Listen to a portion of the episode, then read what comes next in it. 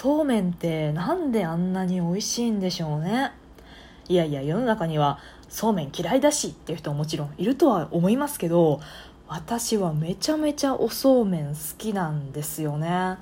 もうね何にもいらないです。この時期ねいろいろそうめんのアレンジレシピとか言ってこのトマトソースでどうのとかなんかニラと鶏ガラスープと卵と白だしでどうの中華風でどうのとか出ますけどもう私何にもいらないですね。めんつゆだけでいいですね。もう茹で上がったそうめんにめんつゆぶっかけて氷ちょっと放り込んでチューブの生姜わーってしてもうそれだけで十分ですね。おそうめんがそのお歳暮でもらったやつじゃないな。お中元でもらったやつか。が使い切れなくてそのために使い切りレシピですとかも考えられないです。もうめんつゆだけでいい。まあ多少のアレンジはしますけどねたまに。納豆をぶっかけるかあと温泉卵をぶっかけるか。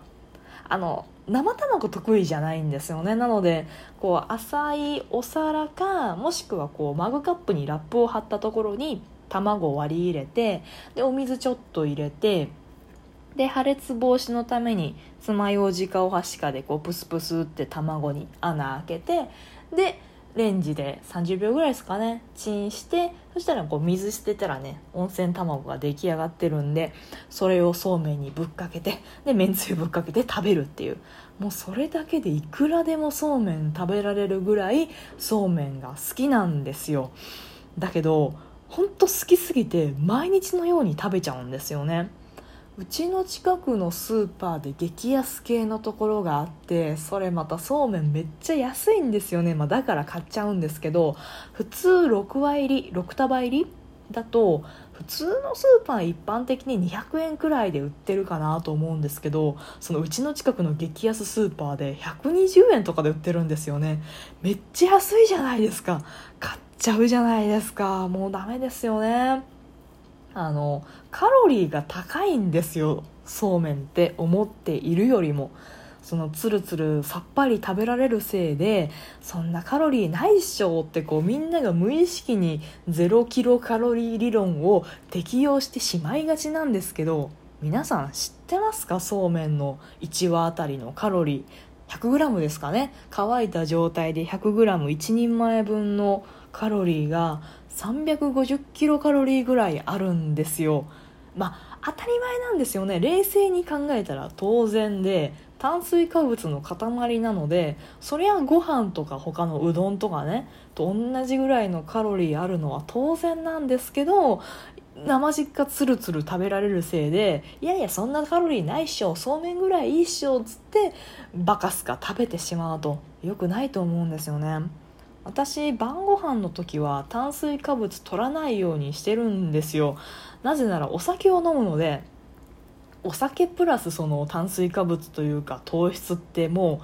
うもう太るに決まってるじゃないですか。で家計的にも糖尿病家系なんですよ父方が。でその糖尿病のその親戚めちゃめちゃ多いんで若いうちからそこは気をつけておいた方がよかろうと思ってその晩ご飯の時のビール飲む時とかお酒を飲む時は炭水化物控えてるんですけどそうめんに限っては食べちゃうんですよね。そうめんが好きすぎて。やばいですよね。あの簡単なんですよね。酔っ払っててもそうめん茹でるぐらいできるじゃないですか。でまあそのねいろいろアレンジをしますとかならまたそれ違うかもしれないですけど手間の度合いが違うかもしれないですけど今言ったように私もうめんつゆぶっかけただけでいくらでも食べられるタイプなので「ああ酔っ払った。でもちょっと小腹があとちょっとだけなんか食べたい。よしそうそうめん茹でよ」って言ってそうめん茹でてそこで350キロカロリー取っちまうわけですよ。もう純粋な炭水化物を。それは良くないと思って。どうにか我慢しようという気持ちはその日飲み始める前はあるんですよ。晩ご飯だから炭水化物は取らないいつもみたいに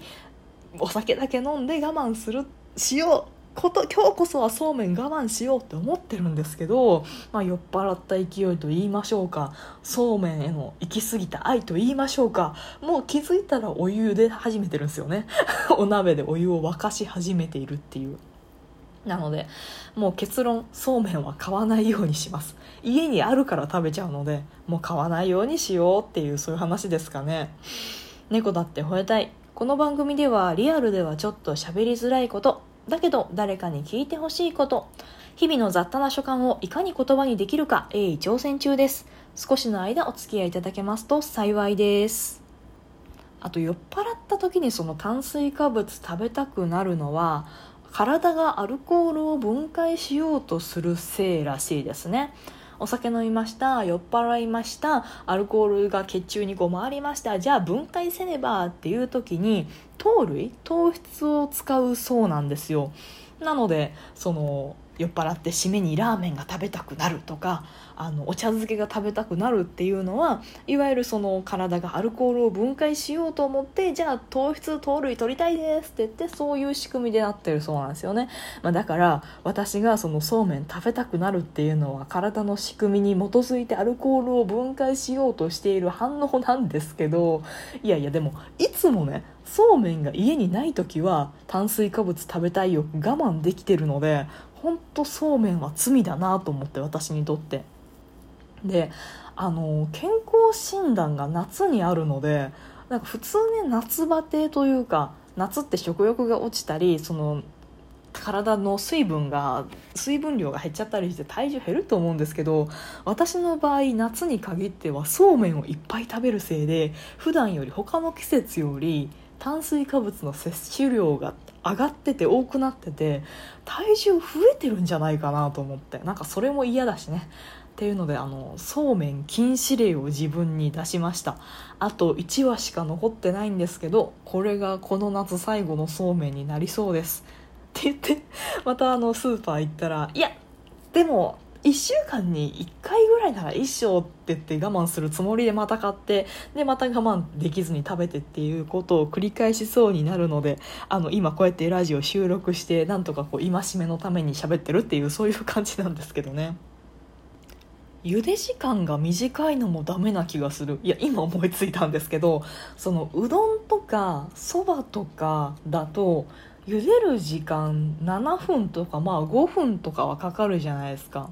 でもそうめんの茹で時間って2分とかでしょ？2分だったら本当立って待ってる待ってられるんですよね。そのうどん茹でますってなってじゃあ7分間コンロの前で立ってられるかっていうと嫌じゃないですか。暑いし夏だし。なのでそのあうどんうどん食べたいけど7分かもういっか今日は我慢しようってなると思うんですけど2分だったら余裕で待てちゃうのでなのでや調理よっしゃそうめんぐらい一生つって酔っ払った時に思っちゃうような気もする。あとねご飯よりも手軽なんですよ。まあよりもは言い過ぎかもしれないですけどうちのレンジ超ポンコツなんですよ。本当あの引っ越しのまあ何度か言ってますけどその引っ越しの時にできるだけ費用を抑えるために本当型落ちして売れ残っていつの時代ですかみたいなレンジを買ったんですよね。でオート機能は一応ついてるんですよ。で解凍冷凍ご飯解凍の機能もついてるので冷凍ご飯解凍の機能を押すじゃないですか。で「できました」ってチーンって言って触ったらそのご飯を触ったら冷たいんですよ。若干半分ぐらい全く冷な全く冷たいか全て冷たいかっていうとそんなことはないんですけど半分ぐらいその下になってる麺だけ冷たいみたいな。これでは食べられんからっつってひっくり返してもういっぺんチンするっていうのをしないとうち冷凍ご飯解凍できないんですよね。ほんと買い替えたいわ。電子レンジ買い替えたいわ。冷蔵庫買い替えたい話もこないだしたけどよう考えたら電子レンジも買い替えたいしよう考えたら洗濯機も買い替えたいし買い替えないんですけどね使えるから。あのある日突然使えなくなって困るものじゃないじゃないですか。冷蔵庫はある日突然使えなくなると困りますよ。中のもん溶けし腐るから。溶けたり腐ったりするから。だけど電子レンジとか洗濯機はある日突然ぶっ壊れても